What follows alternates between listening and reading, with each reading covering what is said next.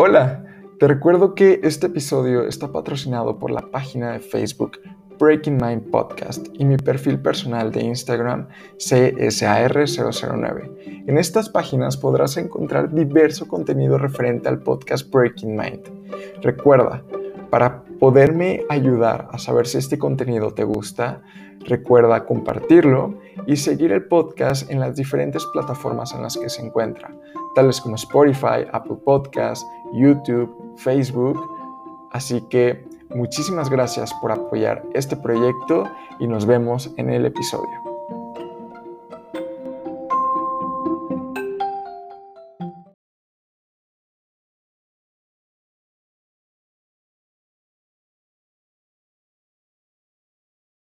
Fui a grabar, o sea, sí me quedé sin, sin almacenamiento y fue...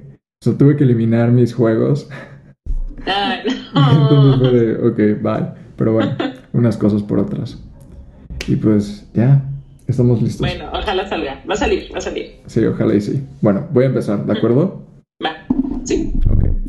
Hola, sean bienvenidos una vez más a su podcast Breaking Mind. En esta ocasión nos encontramos con Daniela, un nuevo invitado. Daniela, un gusto, gracias por acompañarnos el día de hoy. Ay, no, gracias a ti, César, por invitarme. Estoy súper emocionada de hablar de algo que me encanta, que es el cine. Ok. Bueno, esperemos que hablemos de cine.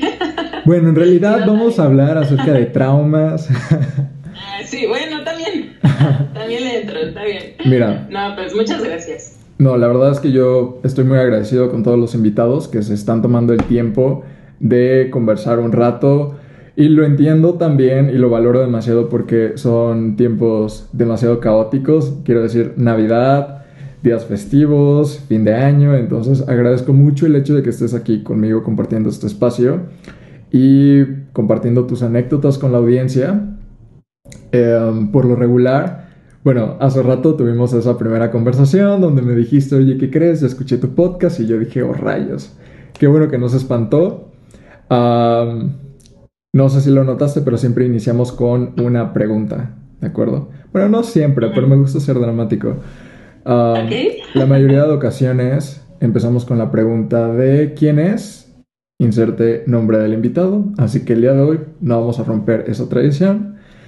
Y te pregunto, Daniela, desde tu perspectiva, desde tus gustos, tus prioridades, ¿quién consideras que es Daniela? Ok. Eh, pues, qué profunda pregunta. este, pues, Daniela, soy yo. Eh, me dedico a- al cine. Yo soy eh, directora y guionista. Ok, pero pues también además de ser mi profesión, este, pues soy una persona súper creativa, que le encanta el arte, me gusta mucho leer, escribir, eh, la música y este pintar, también últimamente me metido mucho la pintura, que me encanta. Entonces siento que todas esas artes las, eh, las se unen en el cine y por eso me encanta. Y pues no sé, eh, eh, me encanta la naturaleza, no sé, yo soy una persona muy sensible también, entonces, pues por eso me encanta en el medio en el que estoy. Ok. Y sí, y pues no sé. y pues también respiro. No, es broma. Mira, ¿Qué? qué? yo también respiro, ¿sabes? Ah, Creo que ya sí, tenemos algo más en común.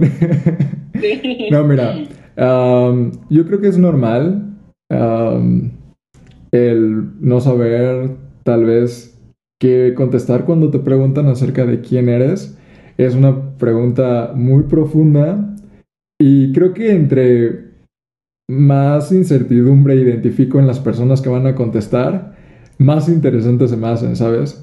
Porque las personas que por lo regular se logran definir en una sola palabra, es de que está muy cool que logren decir yo soy esta persona y sabes y ya empiezas a girar alrededor de todo eso, pero las personas que no creen como un aura de misticismo.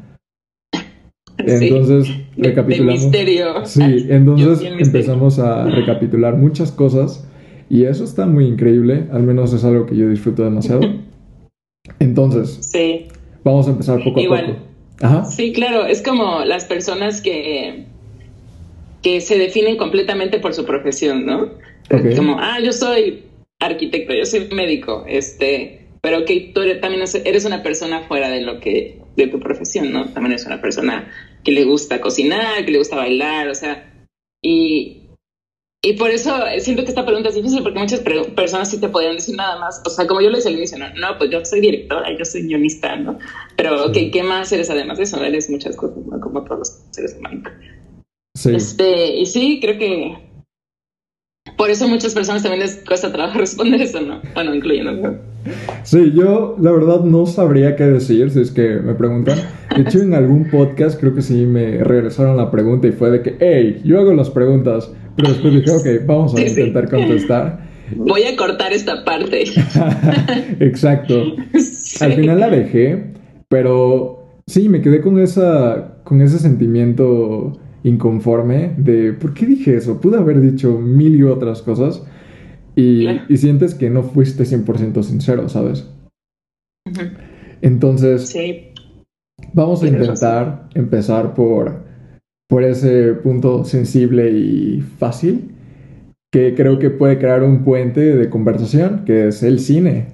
Platícanos un poco acerca de cómo fue que inició tu fascinación por el séptimo arte. Y es importante llamarlo así porque tú misma dijiste, soy alguien que siente mucha fascinación por el arte y el cine es donde puedo encontrar la unión de todo eso. Entonces eso está increíble. Sí, pues eh, desde que era chiquita, como dije, a mí me encantaba mucho, pues las artes en general, digo, dibujar, eh, bailar, la música. Y también me gustaba ver películas, me gustaba ver muchas películas. Obviamente no estoy diciendo que me veía los cine, eh, el cine polaco a los tres años, ¿no? Pero pues me encantaba, me gustaba mucho ver películas. Y este, y conforme se, seguí creciendo, pues seguía teniendo en mente esta onda de que, ah, sí me gustan mucho las películas, me gusta el arte, no sé a, qué dedicarme, apenas chiquita, ¿no? Como los de 3 a 16 años que ando encontrando mi lugar en el mundo.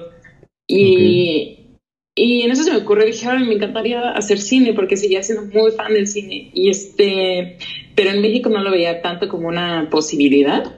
Eh, como que siento que es algo raro estudiar cine en México. Al menos últimamente ya no, por eh, Guillermo del Toro, Iñárritu, que se hicieron muy populares, pero pues siento que todavía en el 2013, 2012, todavía era como medio extraño. Y pues me, me decidí a estudiar eh, la carrera de cine y no me arrepiento para nada. Siento que soy muy afortunada de haber tenido la oportunidad de estudiar eh, cine y además de que em, siempre supe que quería estudiar eso y, y no me arrepiento para nada. Em, porque también me daban la opción de estudiar comunicación o, o, yo sentía, oh, bueno, me gusta escribir, a lo mejor me voy a literatura, ¿no? Pero no, siento que em, ahora como cineasta es muy diferente. Eh, o sea, a mí me encantan eh, las novelas, me gusta escribir cuentos, etcétera, pero el cine tiene esto mágico de que eh, pues lo que escribas lo puedes volver hecho realidad, ¿no? Es como si tus imaginaciones, tus fake scenarios que creas en tu mente se vuelven realidad y una vez que estás en el set y tienes a tus personajes, a tu escenografía, el vestuario que tú te imaginaste, todo enfrente de ti como un director es como súper mágico. Entonces, pues sí, o sea, yo estoy encantada con mi carrera. No es algo fácil. Definitivamente, definitivamente mucha gente que se fue saliendo de la carrera era porque creía que pues iba a ser este Hollywood, ya luego, luego. Y mucha gente se da por vencido haciendo su primer corto, Entonces, eh, bueno, ya hablaremos de eso más adelante. Ok. Pero eh, sí, o sea, es como una carrera de mucha resiliencia. Eh, es, difícil, pero tienes que estar trabajando y poco a poco te vas metiendo en el medio. Y, y como te digo, yo no me arrepiento para nada. A mí me encanta estudiar cine, de haber estudiado cine, pero dedicarme a esto ahora y. Y pues sí, más o menos, eso es más o menos como mi historia de cómo empecé.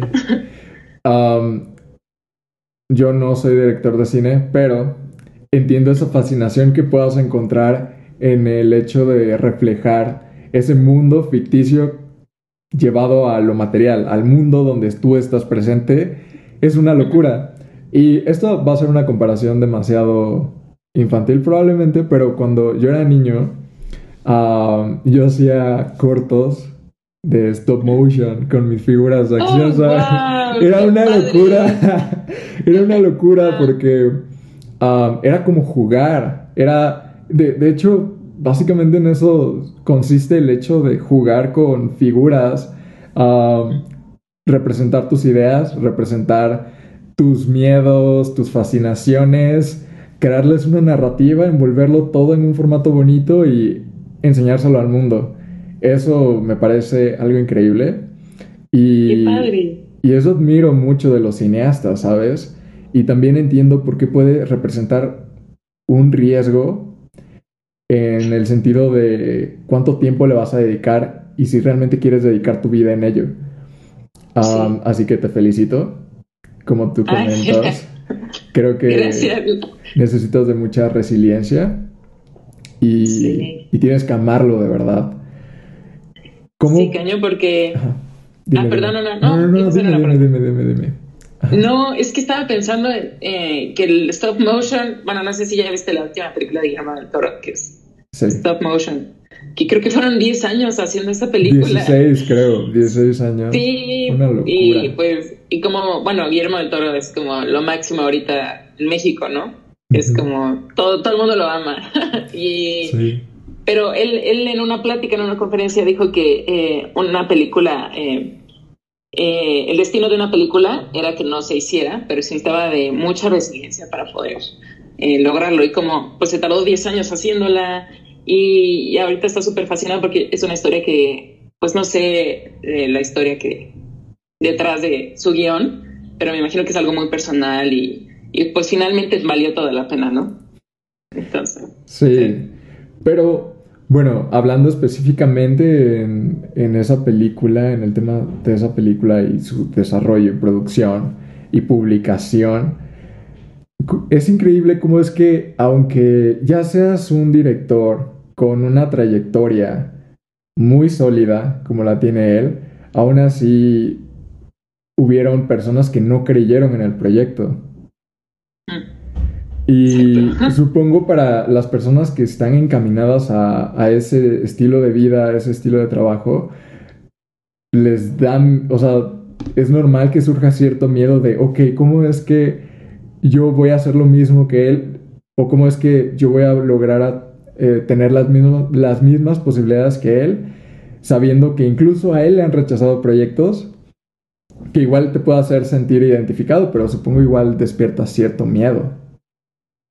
Sí, creo que también tiene que ver este con la comparación, porque, pues, por ejemplo, muchos jóvenes de, ay, yo jóvenes, estoy hablando como si fuera bien grande yo, pues muchos, eh, pues que están empezando eh, la carrera o que están en sus eh, inicios de sus veintes, que les asusta pues todo esto, ¿no? Y entonces empiezan a comparar con Guillermo del que ya lleva 30, 40 años trabajando en el medio, este pues tampoco creo que es una comparación justa, eh, porque él también empezó por cosas pequeñas, empezó haciendo sus cortos desde que era adolescente. Entonces, eh, yo siento que, pues te vas acostumbrando al rechazo, la verdad. A mí me han rechazado mis proyectos también muchas veces. Me acuerdo la, la primera vez que me rechazaron, yo creí que mi guion era así, el que iba a cambiar el cine mexicano. y al final me rechazaron.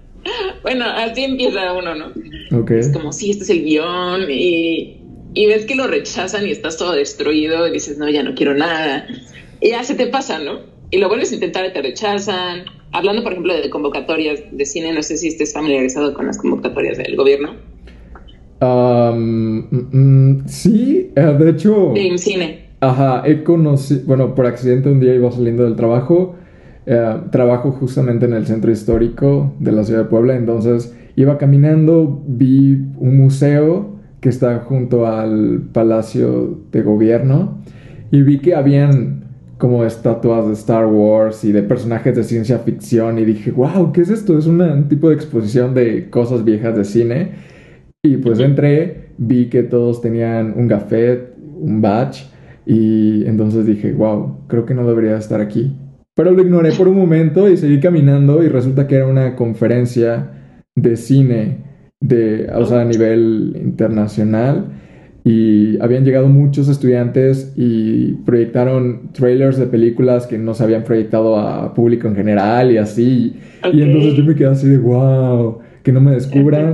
Y hablé con unos alumnos y me platicaron de ese tipo de convocatorias. Me comentaron cómo es que ellos entraban a esas convocatorias y querían publicar cortometrajes o, no sé, contenido audiovisual porque me, me, dijeron de muchos otros formatos que la verdad no recuerdo, pero sí, era, el fin era publicar su trabajo. Claro. Sí, es justo esas convocatorias, eh, pues poco a poco se les ha ido reduciendo el presupuesto eh, destinado a estas convocatorias al mismo gobierno. Entonces, pues reducen el presupuesto y muchísima gente quiere entrar. Entonces, pues también, y escogen a tres de 300. Entonces, pues es difícil ganarte ese apoyo y es lo que te digo, te empiezan a rechazar y, eventualmente te vas haciendo como más fuerte al rechazo porque igual puedes publicar, eh, puedes tener tu cortometraje ya terminado, publicado y a la gente tampoco le va a encantar siempre, ¿no? Los festivales de cine te pueden rechazar un montón o sea, mi último corto creo que lo metía a, 100 festivales y quedó como en 5. O sea, siempre pasa así. Ajá, entonces em, eh, el punto es como confiar en tu trabajo y siempre estar pensando en mejorar, ¿no? Obviamente Guillermo del Toro, algunos no confían en sus proyectos, pero, pero nosotros también todavía tenemos el tiempo de mejorar nuestros proyectos, de eh, no adelantarnos. Por ejemplo, muchas personas he visto que tienen su guion de largometraje eh, para su primer película, pero con solo escriben una versión y ya la quieren filmar ya porque quieren su primera película, ya ser el gran director. Pero pues si no está bien el, o sea, tienes que tener, tiene un proceso, tienes que revisar el guion, hacer varias versiones, correcciones, porque si todo lo apresuras tampoco, solo porque quieres hacer tu primera película lo más joven posible, pues tampoco va a salir bien. Entonces, yo soy mucho así de procesos, de hacer las cosas bien, trabajar y, y eventualmente eh, va a salir y la gente se va a dar cuenta que, que, tú trabajas bien y va a querer trabajar contigo también. Porque el cine es de equipo. Si no tienes un equipo, eh, no, no, está muy difícil que, que lo logres. Sí, tienes que aprender a trabajar mucho en equipo porque hay, gente que se cree como el gran... Uh, de dictador y llegas y no, yo soy el director, yo tengo la última palabra. Y está bien, tú, eres el director, claro, tú, al fin tienes la última palabra en las decisiones que se van a tomar en el rodaje o en, la producción en general, pero pues a mí sí me, siempre me encanta eh, escuchar a, mi equipo y, y, pues, luego tienen grandes ideas y dices, wow, lo puedo, puedo hacer lo que me dijiste porque me encanta tu idea eh, que tuviste para la escenografía o escuchar a los actores que lo tienen propuestas. Este, bueno, para mí es muy gratificante trabajar con mi equipo y más si son mis amigos, ¿no? Creo, que ya me desvié un poquito, pero... no, no, no, está perfecto. O sea, de hecho, ah, abarcando el tema que comentabas acerca de tu primer proyecto, si algo he aprendido eh, gracias al podcast es que tus primeros intentos van a ser basura. Sí, Siempre, por más que te esfuerces porque no tienes estructurado el proceso, porque no tienes definido aún muchas cosas, incluso no has definido cuál es tu aporte hacia ese medio en el que estás trabajando, qué es lo que al final te va a diferenciar. Y la única forma de exponerlo y de identificarlo es trabajo a través de repetición entonces, por algo es que yo ya superé los 100 episodios y aún estoy dispuesto a superar 100 más porque sé que para mí es una línea de tiempo que me va a ayudar a ver los anteriores, decir qué es lo que no me gusta e intentar mejorarlo al siguiente. Y al final, algo que por ejemplo a mí me ha funcionado es poner como meta cierta calidad en el resultado, más no en cómo va a impactar a prioridad en las otras personas. Al menos ahorita, que supongo soy un tipo de podcast pequeño aún en cuanto a visualizaciones o público, pero quiero que para cuando llegue la mayor parte de la audiencia, esto esté lo más parecido a lo que yo tengo idealizado. Para que las personas que vengan, cuando tengan que venir, se encuentren eso que quiero que vean y no se encuentren a un César amateur preguntándose cómo arreglar su video cuando la luz no le favorece nada y sacando nuevas técnicas para mejorar todo, ¿sabes? La luz. Sí, la, la luz. gente bien criticona por tu luz. Yo, ¿qué es ese fondo, César? no. así de, no lo vean. Ah, ya sé. Una vez me puse de fondo el, ya ves que puedes poner fotografías, me puse el Festival de Cannes. Son los premios Oscar. Muy sutil de tu parte. Sí, ya sé. De broma, aquí, aquí grabando, sí. Ay, sí, reportándome. Joaquín, muchas gracias. Oye, sí, exacto, es lo que eh, decía que eh, pues es muy difícil ser perfecto a la primera y es mejor como tomarte tu tiempo, eh, seguir aprendiendo, ¿no? Sí. Aparte, ver cómo puedes mejorar. También eso que mencionas, o esa frase que dijiste de no entiendo por qué las personas quieren llegar, bueno, no, no lo dijiste así, pero quieren el éxito lo más jóvenes posible. Que eso lo he estado platicando uh, con mis amigos, porque actualmente yo tengo 25 años, los cumplí este 2022. Y sí llegué a cuestionarme sobre qué estoy haciendo y si lo que estoy haciendo es lo que quiero para el César de 26, 30 años, 45 años, 50 años, porque no me sentía a gusto por cómo estaba haciendo las cosas, sentía que mis trabajos no tenían eso que yo quería, pero sentía que ya debía de tenerlo. Entonces un día random, yo estaba en Discord y un amigo por Discord, o sea, es muy raro que yo entre a Discord, me mandó una imagen, una imagen donde estaba una línea de tiempo de tus cero años hasta tus setenta y tantos años, creo que llegaba al 80. Y por cada año se desglosaba una línea de personas que habían obtenido el éxito a cierta edad. Obviamente el primero que apareciera era Mark Zuckerberg con Facebook a los 19 años y después ibas viendo más personalidades. IBM me parece lo fundaron cuando el fundador tenía 78 años, una locura. Y entonces te das cuenta efectivamente que el tiempo es un papel importante, pero muchas veces le damos una connotación demasiado errónea en cuanto a limitante.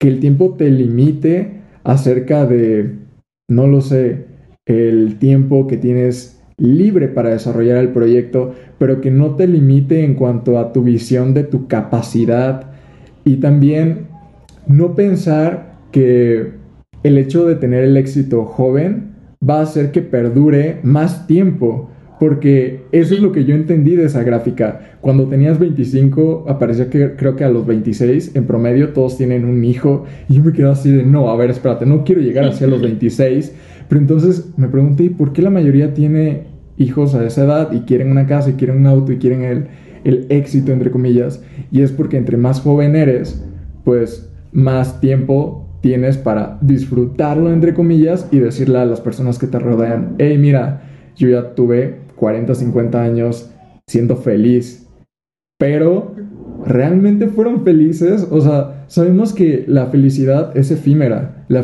la felicidad no es un estado, sino es un punto de transición para pasar de un estado a otro.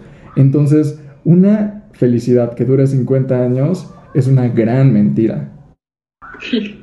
Sí, sí, te entiendo. Es como si, si yo te pudiera decir eh, ahorita, ¿no? No, el día que haga mi película, ya, voy a ser la más feliz del mundo. Voy a, ya, con eso tengo la vida, ¿no? Y luego, no sé en cuánto tiempo, eh, firmo la película, la estreno, le va bien. Y luego es como, oh, ¿y ahora qué? ¿Y ahora qué? Ajá, ahora qué no. Un ejemplo, porque obviamente me seguiría gustando dedicarme a eso, ¿no? Pero muchas personas entran en depresión por lo mismo, porque creen que llegando a esa meta ya van a ser los más felices y ups, se dan cuenta que, que no, que hay más cosas, ¿no? Y este, Sí, totalmente. Igual a los 25, eh, el, año, pasado, tampoco así. este, eh, que, es la, dicen que es la crisis de los del cuarto de edad. Un cuarto de algo así. Algo. Ajá.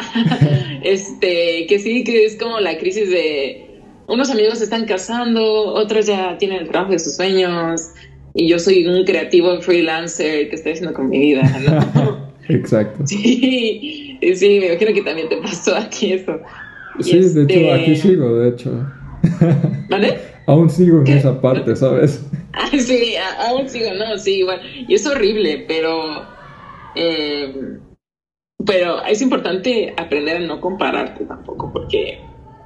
Pues sí, bueno, ya no, ya la verdad ya no. Eh, pero yo he tomado como una filosofía de vida, que es que antes, este, tampoco era tan intenso, ¿no? Pero veía que alguien más, su cortometraje, un ejemplo así, eh, quedaba en un festival de cine y ah, donde a mí me habían rechazado. Y era como, no, ¿por qué no? Este, o sea, sí estoy feliz por ti, pero mi corto apesta, yo soy la peor. Ese tipo de pensamientos, ¿no? Eh, que a lo mejor no tiene nada que ver. El festival quería una cosa de terror y de mierda fantasma. ¿Y le diste No tiene nada que ver con mi trabajo. Exacto. Ajá.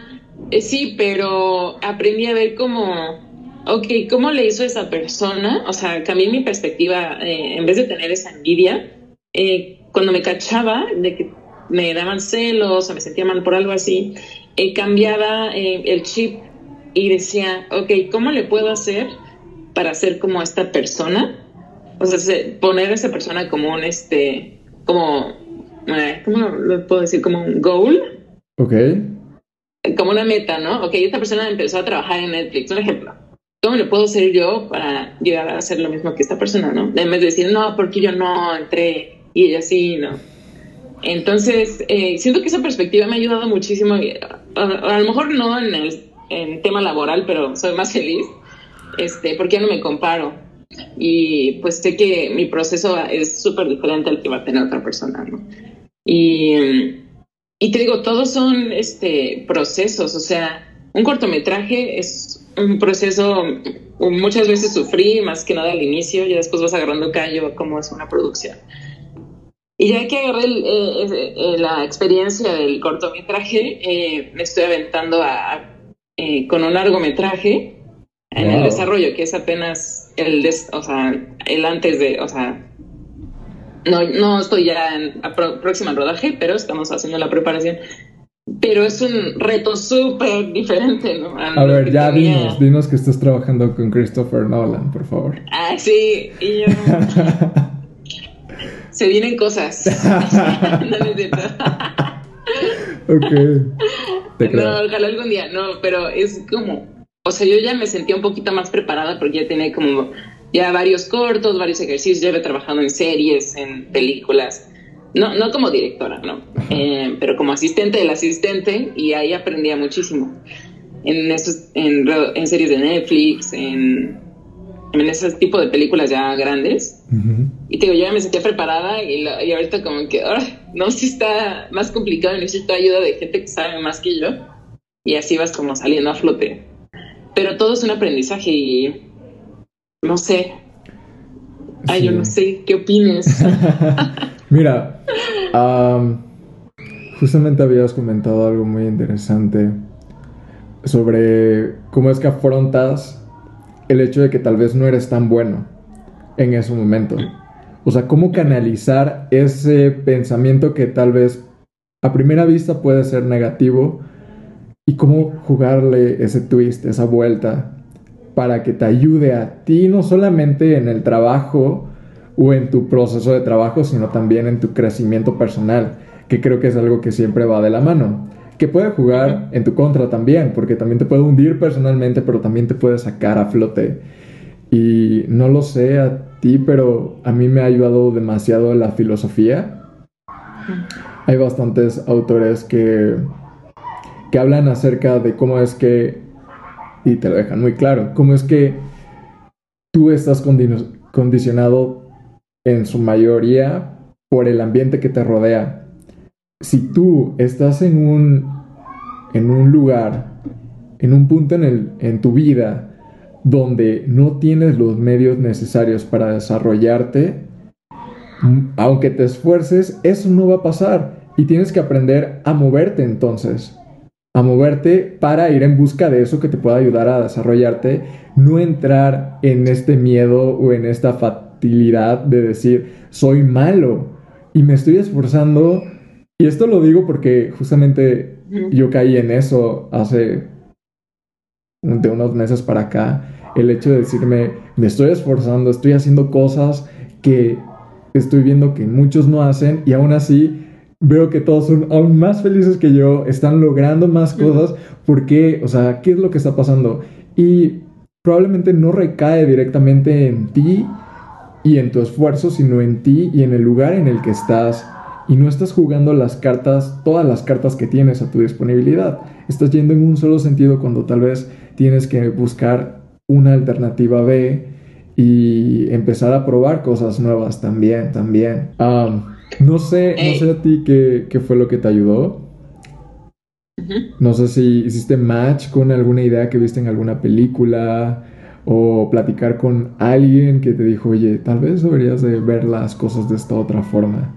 ¿O fue simplemente tú intentando racionalizar una y otra vez hasta que dijiste, esto me funciona, esto lo tomo y lo ejecuto? Em, pues lo vi en YouTube porque, bueno, a mí me gusta mucho seguir eh, contenido, pues me interesa mucho la onda como metafísica, eh, espiritual, y hablaban mucho del ego. Y creo que, eh, o sea, como decías, hay gente que se, se siente un fracasado, que se siente el peor, que no tiene talento, y hay gente que se cree el, el elegido, el dios de, del cine, ajá, no. Entonces, este, creo que ningún extremo es bueno. Y, si tú crees que eres malo, este, pues es importante verlo objetivamente, porque muchas veces, eh, estoy hablando específicamente de cine, pero igual aplica para todo. Eh, muchas veces nuestro guion nos encanta a nosotros porque es nuestra historia personal de la infancia y así, ¿no? pero a lo mejor no es tan bueno, ¿no? Entonces, es, para eso son los primeros ejercicios, para que tener, a, ya sé si estudian cine o no, o, encontrar gente que sepa de cine, que lea sus escritos o vea sus cortos, para ayudarles a encontrar la manera en cómo se pueden ir, este, ir mejorando, porque es importante mejorar. Pero te digo, hay gente, y sí lo vi mucho en la carrera, y todavía ahorita en el medio que pues creen que sus proyectos son los mejores, que no necesitan arreglar.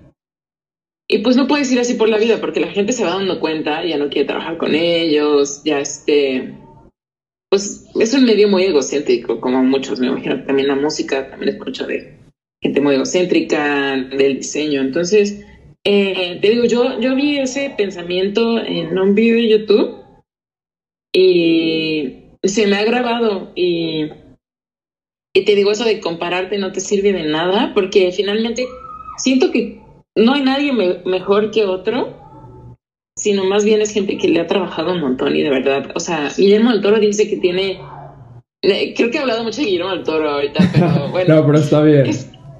Aquí amamos a Guillermo del Toro, ¿sabes? Sí, es que me gusta mucho ponerlo de ejemplo, pero igual puedo hablar de otros cineastas mexicanos, pero eh, es alguien que ha escrito muchísimos guiones que no se han filmado, pero los ha escrito, se ha puesto a escribir. Y hay gente que le da miedo dar ese primer paso, como decías, que es como lo que más, miedo da, ¿no? Pero una vez que lo tomas como ejercicio, es un bueno, una maestra nos decía eh, al inicio de la carrera, nos decía, es un ejercicio, ¿no? No es, no es como, porque muchos querían incluyéndome, así, por ejemplo, uno quería hacer su guion medieval y era la gran batalla, así. Y es como, no, es tu primer corto, no puedes hacer este Game of Thrones. No puedes hacer Game of Thrones, exacto. Ajá, es un ejercicio, es para practicar, es para aprender. Y la verdad a mí me ayudó muchísimo. mi primer corto ya bien hecho, que no, no es tanto como ejercicio, ejercicio, eh, con mis amigos, no lo publiqué nunca, porque igual sí me daba como... como, ay, no, tiene nada de como pena. Ya ahorita lo veo y no está tan mal. Bueno, es un primer corto. y ya el segundo, el tercero y el cuarto ya se empezó a ir mejor y el quinto ya. Vas mejorando conforme vas practicando. Que son prácticas. Sí. De hecho, ahorita que estabas mencionando de, bueno, Guillermo del Toro, yo sí siento una gran fascinación por Guillermo del Toro. Creo que tiene un punto de vista muy interesante acerca de lo fantástico. Eso me... Creo que eso es lo que más me engancha de él. Y también creo que entiende el medio. Y eso es algo muy importante y difícil cuando tienes un punto de vista tan original.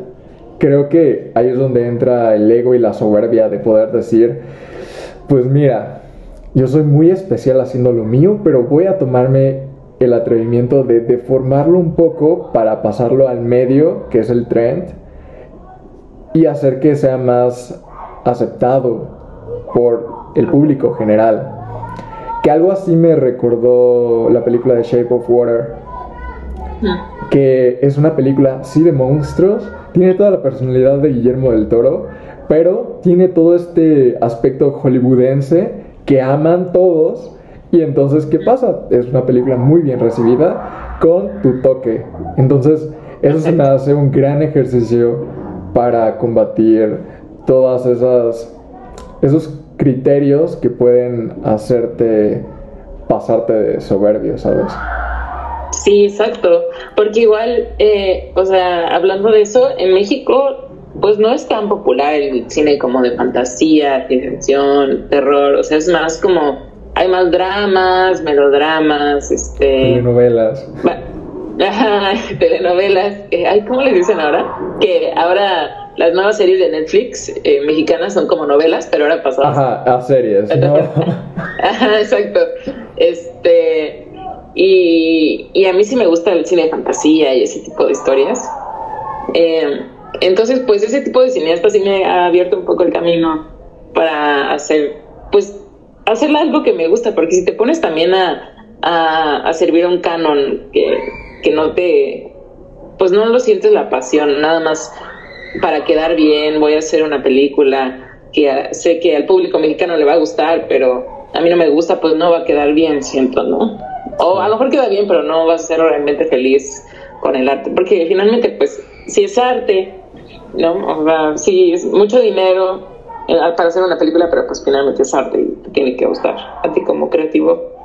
Eh, no sé si era, esa era tu pregunta, ¿sí, verdad? no? no, sí, sí, vas, muy bien. ¿Sabes? Eh, eso, también me ha pasado últimamente. Justamente antes de empezar el podcast estábamos hablando de, de que yo no sabía y no estaba tan seguro de cómo iniciar otra vez a retomar. Luego invitar a gente a entrevistas que son más conversación, que, más conversación que entrevista y también, por ejemplo, el desarrollarla. A los últimos episodios hay partes donde le pregunto a la invitada de que, oye, ¿qué te estaba diciendo? y eso va a quedar, así que está muy divertido. Pero, pero sí, lo que igual quería comentar contigo es que se me acaba de ir la idea. Ah, bueno, pero podemos hablar acerca de directores. Ah, ya, te iba a mencionar que yo soy muy fan. Justamente ayer tuve una conversación con una amiga acerca de Woody Allen. Yo, soy muy fan de su cine, pero sé que eh, ese director está metido en controversias muy importantes. Pero sí me encanta disociar al artista de su arte e intentar disfrutarlo porque al final es un mensaje que tiene mucho valor. Y, y no porque ese mensaje venga de una persona que tal vez tiene ideales muy diferentes, o valores diferentes al tuyo, no quiere decir que el mensaje pierda ese valor. O sea, es yo creo algo muy importante que creo deberíamos de empezar a practicar, específicamente en México, porque creo que hay una gran crítica para artistas, directores, músicos, etcétera, por lo que pasa ahora mismo en redes sociales y no tanto por su trabajo, que sí entiendo que hay una conexión, pero creo que el, desechar todo eso por un contexto que va muy alejado a la obra nos puede hacer perder un gran valor en ese trabajo. No sé, ¿tú qué opinas? Eh, yo sí, no tiendo a separarlos tanto, al menos no puedo, no puedo. este. está muy bien, está Oye, es que hay tanto director que se ha metido en problemas, sí. E igual actores. De hecho, en el cine salió, fue que surgió el Me Too, ¿no? Por el cine. Ah, sí, sí, exacto. Por el acoso a actrices. Sí, muy cañón. Y este. Y entiendo, es difícil porque también hay directores que me gusta su trabajo, pero luego digo, oh, están acusados, ¿no? Y esa, me pone muy triste, pero yo no he logrado separar esa artista del, de su arte. Es que, bueno, no sé, eh, yo, bueno, y me imagino que muchos, o todos, si ponemos una parte de nosotros en nuestra historia, o sea, sí, como, aunque se trate de una ciencia ficción en otro planeta y con unos personajes que no existen, siento que sí tiene mucho que ver conmigo, ¿no? En el trasfondo, a lo mejor la gente que me conoce sí, va, sí se daría cuenta eh, de que cómo tiene que ver con mi vida esa historia, ¿no? Entonces por eso se me hace difícil como distanciar porque yo ya sé que escribe la historia, pero bueno, finalmente, o sea, son películas hechas con mucha calidad y este... Y Woody Allen no es el único, también ha habido muchos que te digo, sí me gustan mucho sus películas. Este, a lo mejor ya no los apoyo, ¿no? De que sí es mi director favorito, ¿no? Ya eh, reduzco un poco esa lista de. de o sea, tú directamente sí lo sacas de tu lista. Sí, un poco. O sea, tampoco. sí, o sea, no por completo ya de que los odio, pero, pero sí prefiero como pues apoyar a otros que que no han hecho ese tipo de cosas. Ese tipo de cosas. No, la verdad sí, o sea, también entiendo ese punto de vista, quiero decir, a mí me pasa, por ejemplo, en el mundo de la tecnología. Si me preguntas por, bueno, no quiero decir marcas, porque igual en algún momento quieren patrocinar ese podcast, este podcast, entonces Samsung, Huawei, todos muy bien. Pero hay marcas de tecnología que de verdad abusan demasiado, si no es que todas, hasta cierto punto, abusan demasiado de eh, los recursos naturales, de su proceso de fabricación, de los procesos de venta, de los propios consumidores. Y yo sí soy muy crítico y sí digo, no voy a consumir ese producto. Y no necesariamente ponerle un rostro, pero sí identificar, al menos yo que estoy un poco más relacionado con cómo es todo ese proceso, cómo es que sé que ellos podrían tal vez evitar hacer esas malas prácticas, sí soy un poco más duro y sí digo, definitivamente no consumo eso mm. y, y de hecho soy peor aún porque yo sí soy de las personas que les dice a otras personas de que, oye, compro tal marca y les digo, no, no te acerques a ellos. O sea, definitivamente toma esta alternativa que tal vez sea un poco más ah, cara tal vez, pero te va a servir para esto, esto, esto, esto. Y creo que eso está muy mal. Pero me has hecho pensar en que sí es cierto, no soy 100% partidario de separar artista de arte ah, en otros medios.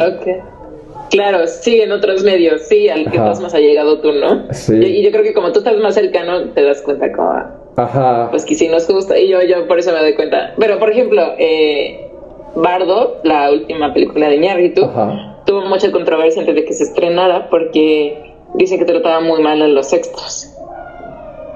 Eh, que a mí no me tocó verlo. Yo estuve un par de días en el rodaje al, inicio, pero no me tocó ver cómo trataba mal. O sea, esas escenas donde dicen que los dejaba tirados todo el día en el centro bajo el sol, del el centro de la Ciudad de México. Este, y pues ya se estrenó la película y todo el mundo se olvidó de eso, ¿no? De que, no, no sé qué tan cierto sea, tampoco puedo decir que sí los trataba súper mal. A lo mejor es una persona que se sintió mal y no sé. Este, pero al parecer sí no fue una buena experiencia, pero eh, pues la gente lo está recibiendo, recibió bien la película, ¿no? Entonces a lo mejor depende del nivel de gravedad, no sé. bueno, muchos la detestaron, muchos, no, sé si tú la viste, pero muchos detestaron Bardo, dicen que es pretenciosa. Ajá, exacto, muchos la tachaban de pretenciosa, pero a ver, amigos, o sea, es un director que ya tiene trayectoria y de alguna u otra forma él quiso expresar ciertas partes de su vida, obviamente va a intentar hablar acerca de él y obviamente es su visión, por algo es que él la está haciendo. Entonces también entender que no necesariamente es una película que intente complacer a toda una a un grupo de audiencia de diferentes sectores, o sea, él sabía lo que estaba haciendo y esa es la intención, intentar ver las cosas a través de sus ojos, que hasta eso he escuchado comentarios acerca de la película donde dicen que la película es tan abstracta por la forma en la que lleva el storytelling que no te dice un mensaje tal cual, sino de acuerdo a cada persona es que se va desarrollando o tú le das una connotación diferente a la historia. Entonces, no lo sé. Exacto, yo, yo estoy en la misma postura que tú. Mis profesores de guion sí es como, sí dicen que es, no, el guion es lo peor, ¿no? pero la fotografía está muy bien. Ajá, pero sí, exacto, o sea, creo que finalmente somos artistas, somos eh, creadores y pues ahora sí, la verdad, creo que cada quien puede hacer, si tú quieres hacer una película sobre ti mismo, pues está válido, ¿no? O sea, yo, esa es mi postura, creo que muchos no están de acuerdo, pero pues igual siento que él, o sea, sí está hablando de sí mismo, pero tampoco se está engrandeciendo como la mejor persona, o sea, de hecho está, habla de que sí tiene problemas eh, de identidad, no se siente ni mexicano, ni americano, ni o sea, no, no, por eso siento que no es pretenciosa, porque él mismo habla también de la relación con sus hijos que está como que no los cuido tanto, o sea, por eso yo, yo no digo que a mí sí me gusta, la verdad, pero bueno, no sé, a la mayoría del público no. A ver, hablemos un poco acerca de, películas de la actualidad. Yo no he ido al cine eh, últimamente, me siento muy mal por decir eso, pero no he tenido tiempo suficiente, pero sí he estado al tanto de... Ah, por ejemplo, la de Bardo, sí estuve viendo críticas. De hecho, sigo a varios canales y no los sigo para creerles porque si unes todos los comentarios, a veces todos se ponen de acuerdo y es de que sí, tienen el hate la película porque sí, ya. Avatar, por ejemplo, que todos, o sea, tachan a Avatar de que dicen que está muy genérica, de que el argumento está muy repetido y demás. Pero, a ver, al final, la fórmula perfecta de la película que atrapa a todos y para todos ya está hecha. La forma en la que tú quieres darle ese switch o, esa, o ese feeling con agregados extras ya, ya queda en cada director, ¿sabes? Pero el principio de la historia probablemente ya esté y cada vez se repite una y otra vez, pero con distinto skin. Como por ejemplo las Barbies, que tal vez en Los Simpson que hacen referencia a que, ah, salió la nueva muñeca, pero ahora tiene un sombrero con plumas y la de antes no tenía plumas. Entonces, creo que el ser tan rudos con ese aspecto también es algo sin sentido. Más cuando sabemos que son proyectos muy grandes a los cuales ya se le apostó demasiado en cuanto a inversión, tiempo y desarrollo, obviamente no van a intentar redescubrir el hilo negro, ¿sabes? Sí, no se van a poner a experimentar a ver a ver qué funciona con, cuando tienen, están gastando millones y millones de dólares, ¿no? Sí, y no solamente actual, sino ya lo ven a futuro. Por ejemplo, James Cameron dijo que quería hacer seis películas. Yo no sé qué va a contar en esas seis películas, pero bueno, tendría que ver la segunda para empezar, supongo. Sí, exacto. Y más que siento que ahorita el cine, este, se está, ya ves que estamos dando más como plataformas de streaming, eh, que ya como que ir al cine ya no es ya como que está muriendo poco a poco. Y pues ya están apostando a estas mismas narrativas de, serie, como no están experimentando tanto como dices. Que en parte los entiendo, o sea. Sí, es que em, es un caos. O sea, todo lo que estamos viendo ahorita es un caos porque es reordenar todo. En el caso del cine, como tú dices, deja de ser una experiencia única, deja de ser ese momento en el que tú vas, te reúnes en un mismo lugar con 70 personas en un cuarto oscuro y ven la misma película al mismo tiempo y empieza a ser de, oye, tengo TikTok y tengo ir al cine levantarme del sofá, tomar el transporte, tomar el auto, llegar al cine, comprar la entrada, hablar con personas. carísima ya, ¿no? Ajá, aparte igual, aumentan precios. Entonces entiendo por qué están intentando facilitar todo ese proceso y decir, oye, puedes verlo en, tu pantalla.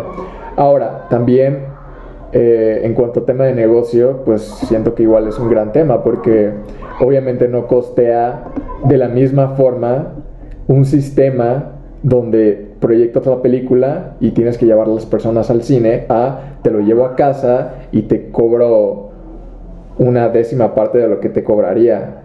Entonces sí tienen que cambiar las reglas del juego y creo que es algo que aún no se ha definido. O sea, creo que Disney ahorita va está operando bajo pérdida por Disney Plus. HBO eh, con HBO Max, o sea, ni se diga, todos lo toman y lo quieren revender. O sea, es, una locura. Entonces, no sé, según tu criterio, hacia dónde va todo esto. O sea, ¿crees que sí perdure en el streaming o crees que vuelvan otra vez al cine pero con un sistema diferente? No sé, eh, pues ahorita lo que está pasando es que, por ejemplo, Pinocho, bueno, justo Pinocho y Bardo, este mes están en Netflix. Ah, cierto. Y las van a, pero las van a quitar creo que el 30 de diciembre, algo así, no, recuerdo muy bien. Y, y sí estuvieron en cines. Y no sé si van a volver a estar en cines después, pero a lo mejor es esto de que, ok, eh, a lo mejor no obtuve las ganancias esperadas en cine por los boletos, pero si la vendo eh, 30 días a Netflix, me, me, va, voy a obtener esas ganancias que a lo mejor me faltaban. Entonces, a lo mejor puede ser mitad de mitad, se me hace interesante. Sí, y creo que eso va a ser como a lo mejor lo que se va a quedar mientras, porque yo, mucha gente dice que el cine ya está muriendo, además después de la pandemia, pero luego vas al cine y luego sí está atascado. No. O sea, yo supe que el cine sigue vivo con Spider-Man. Más o menos ah, loco. Sí es cierto. Pero el día de, que, del estreno de Spider-Man, o sea, parecía como si hubiera venido, no sé, la reina Isabel, que en paz descanse. este, mal chiste, perdón. Perdón, amigos británicos. Este, alabados a la reina, donde sea que esté. Creo que lo estoy empeorando. Pero el punto es que había demasiada gente, la cuarentena se olvidó en ese momento porque todavía estamos en cuarentena más o menos, al menos aquí en Puebla. Eh, y todos estaban loquísimos, un tráfico que duró creo que toda la semana, redes sociales a, a tope, Marvel creo que reportó ganancias increíblemente grandes desde hacía ya bastante tiempo y, o sea, tanto como para decirle que sea Sony y seguir con este convenio de compartir al personaje y sacar todavía más películas. De hecho, creo que ya se confirmó eh, una trilogía más. Entonces, definitivamente el cine es un negocio redituable.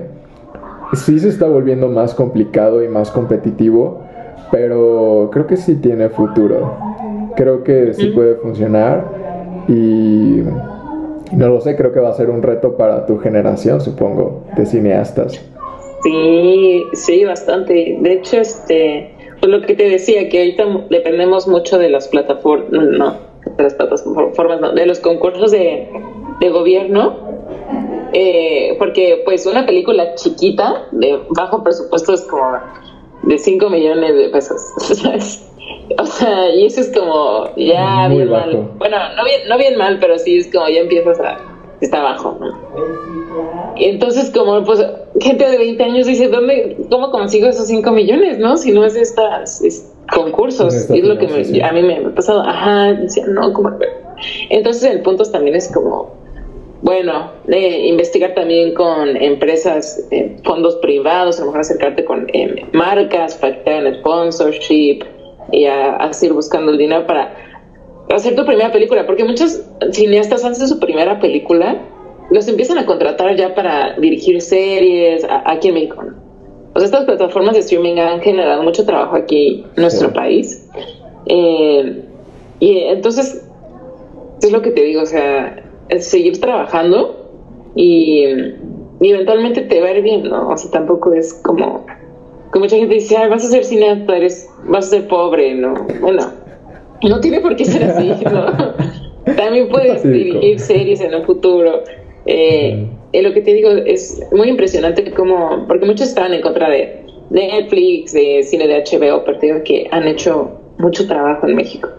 Mis primeros trabajos fueron gracias a esas plataformas Y, y sí, la verdad tuve mucha suerte saliendo de la universidad. Me, luego, luego me contrataron como asistente, el asistente, obvio, también te digo, no. Bueno, pero. Ni siquiera llevaba cafés, o sea, era más, todavía más asistente. Tú le llevabas el café al de los cafés. Al café. Y un croissant. Exactamente. esa era yo. Pero, y también eso porque muchos dicen, ay, no, es que yo quiero empezar ya de director, de guionista. No, pues tienes que empezar así. Del que le lleva el café al del café. Pero, y, y, y creo que es una gran industria que tiene mucho dinero y que paga bien y, pues no sé, yo sí le a mucho futuro en México, por eso estoy como emocionada. Sí, yo creo que justamente mm, hace algunos meses, a mediados del año, estuve platicando con un fotógrafo, el buen Lucho, que si lo está escuchando, hola Lucho. Él está trabajando en fotografía en Londres, me parece.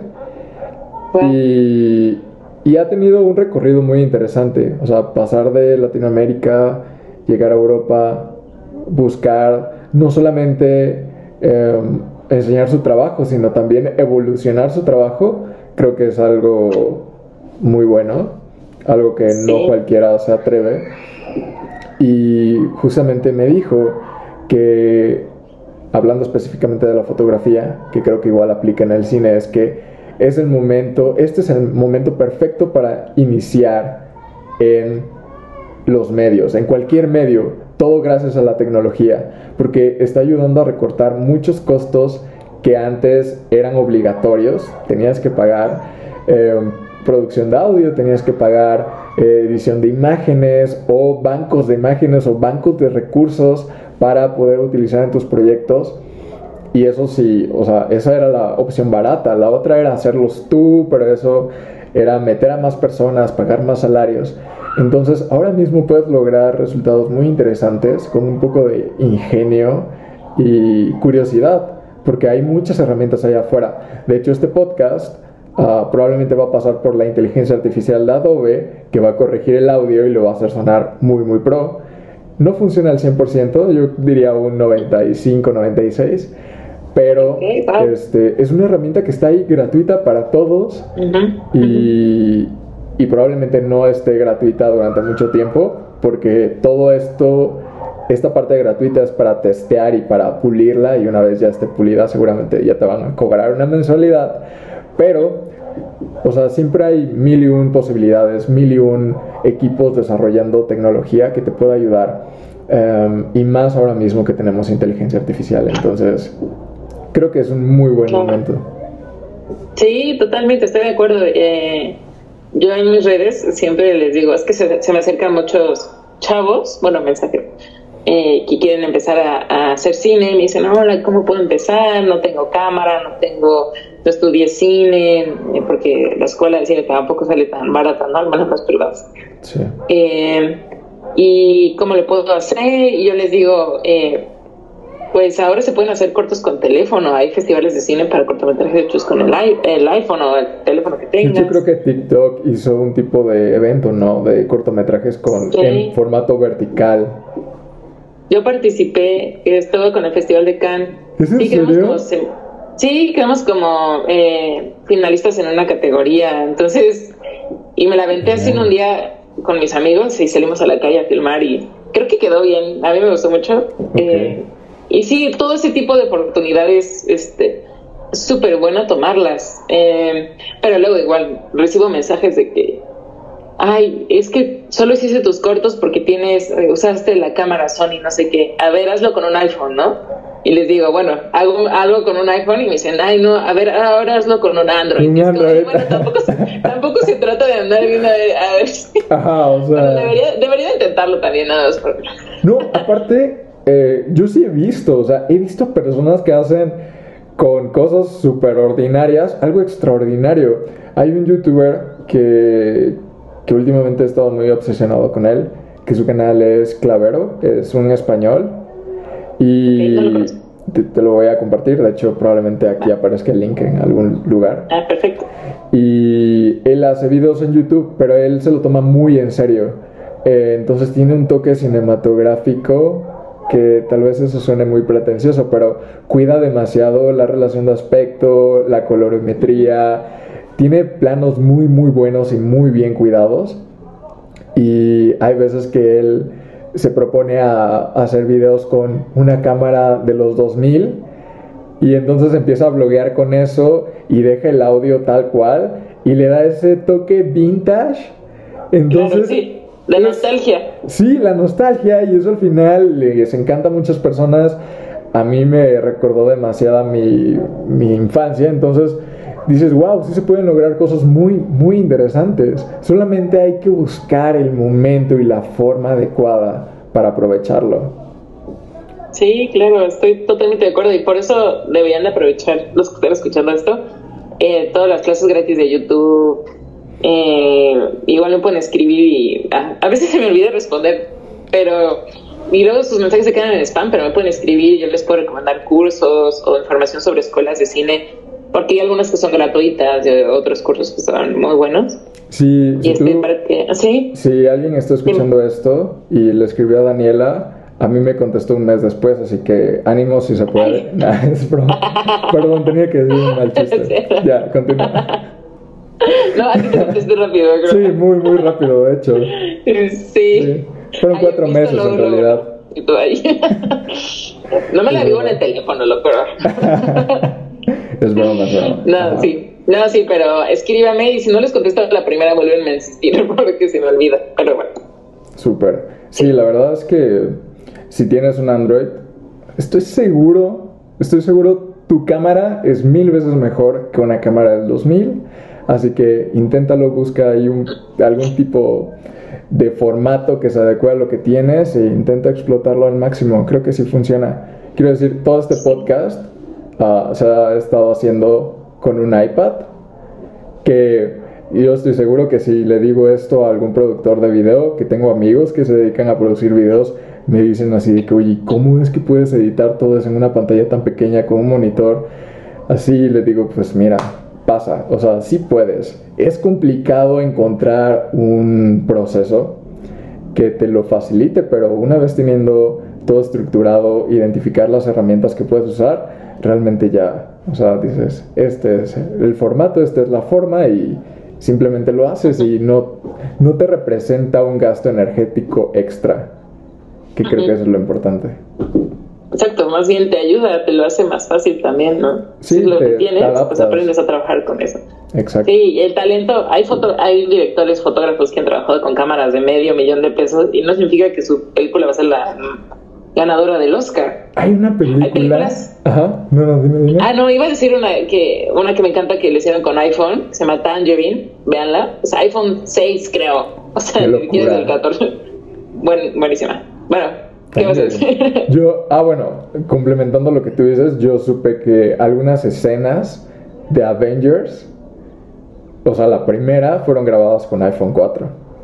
Órale, no sabía. Creo que es de que dos segundos de la película, pero ni te das cuenta cuál es la diferencia entre. O tal vez sí. Voy a buscar eso. Pero sí, ahí está el dato. Avengers. Voy a buscar eso. Grabó algunos clips con iPhone 4. Este podcast no ha sido patrocinado por Apple. Ojalá y sí. Apple, si estás interesado, ahí están los DMs abiertos. Por favor. Por favor, necesito un iPhone. Sí, ah. sí es el tuyo. Filmen todos con iPhone. Oye, Dani, y para ir cerrando el podcast, o sea, la verdad a mí me, o sea, creo que yo sentía que llevamos platicando 20 minutos, pero no. Desafortunadamente tengo que ir por la cena de Navidad, pero... Uh, Tienes que ir a hacer el bacalao, yo también. Tengo que ir a hacer el bacalao.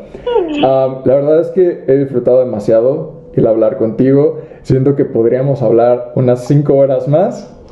así que la invitación al podcast queda abierta. Este es tu podcast. Cuando quieras compartirnos un poco más acerca de tus proyectos, sabes que puedes venir y comentarnos tus experiencias. Em, pero no te puedes ir aún sin antes contestar la pregunta final del podcast. ¿Ok? Ok. De acuerdo. Para cerrar el podcast necesitamos que nos hagas una recomendación acerca de algún medio, algún libro, película, álbum, lo que sea que sea contenido, que puedas compartirnos y que nos dé una idea un poco más clara acerca de quién es Daniela. Órale. ah, ¿Qué estoy pensando? Se me ocurre. Bueno, yo soy muy fan de la música. Ok. Es para recomendar a mi artista favorito. Claro, o sea, puedes ponernos aquí tu Spotify Rap, ¿sabes? De que tu top 3 artistas. Así, no. Y está todo puro reggaetón, ¿no? este, pues, mi, tengo algunos cortos y mis próximos proyectos tienen mucho que ver con el espacio, porque me gusta mucho la astronomía. Siento que lo más cercano que tenemos a la fantasía es el espacio y las galaxias siento que es algo muy misterioso y desconocido. Entonces hay un grupo que me encanta que se llama M83, M83. Ah, sí, muy bueno. Que, ¿Sí lo conoces? Eh, creo que su música la escucho desde chiquita y ha crecido conmigo y he escrito mis personajes con los nombres de las canciones. O sea, soy muy, muy fan. Gran easter egg. creativo. ¿Ah? Qué buen easter egg. Ahora voy a ver tus, tus cortos y voy a decir, ah, a ver, ¿dónde está? Sí, de hecho les escribí por Instagram alguna vez, les mandé el corto y me respondían muy buena onda. Y yo, no, wow, oye, felicidades, dame cinco. Sí, muy bien. gracias. Entonces escríbanle a sus artistas favoritos porque muchas veces les pueden responder y, y pues sí, creo que eso me podría definir al pensar. Ok, ¿algún álbum en específico o cualquier canción? Eh, pues creo que el que escuché, el primero que escuché en mi adolescencia fue Hurry Up, Where We Are Dreaming.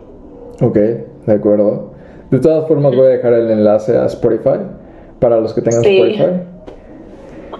O a YouTube. Escúchenlo, los amo. Sí. Ok, de acuerdo, Dani. Pues no sé si también quieras compartirnos redes sociales, plataformas donde podamos ver tu, tu trabajo.